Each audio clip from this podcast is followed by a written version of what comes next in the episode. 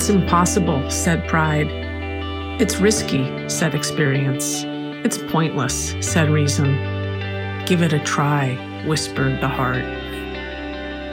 I'm sure many, many, many of us have seen that Instagram post somewhere along our scrolling. I love it so, so much. And it reminds me of the genesis of the word courage, which comes from the Latin word cor, C O R, and that is the root of courage.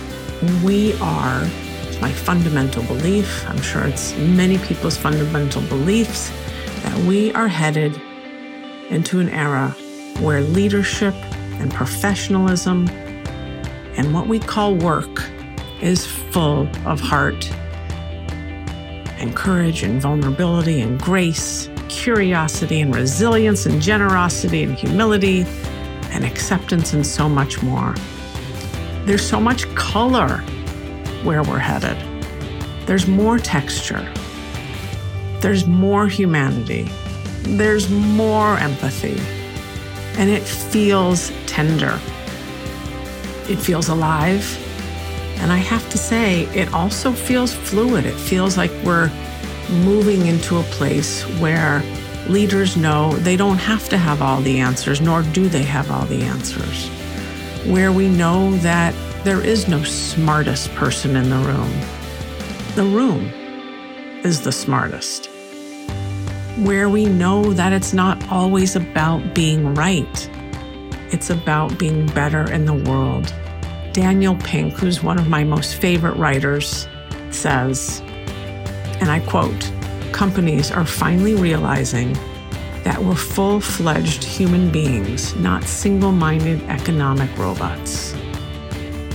To me, that's the way forward.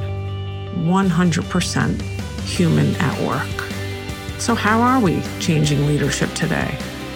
Like, how are we having tough conversations? How are we talking to our companies, to our teams, to our people about real-world events? How are we making sure that our people are feeling seen, valued, that they matter, and that we want to provide them with challenges, growth, opportunities? I believe that there are a zillion of us out there that have the same mission, leading with heart, really, really walking our talk, being full of courage, and letting our heart say to ourselves, give it a try. Let's just give it a try. Let's do something different. Let's be the space where the magic happens. The magic, our people, the magic, being alive, the magic, patience, the magic, connection, conviction, humility, patience. It's all available to us.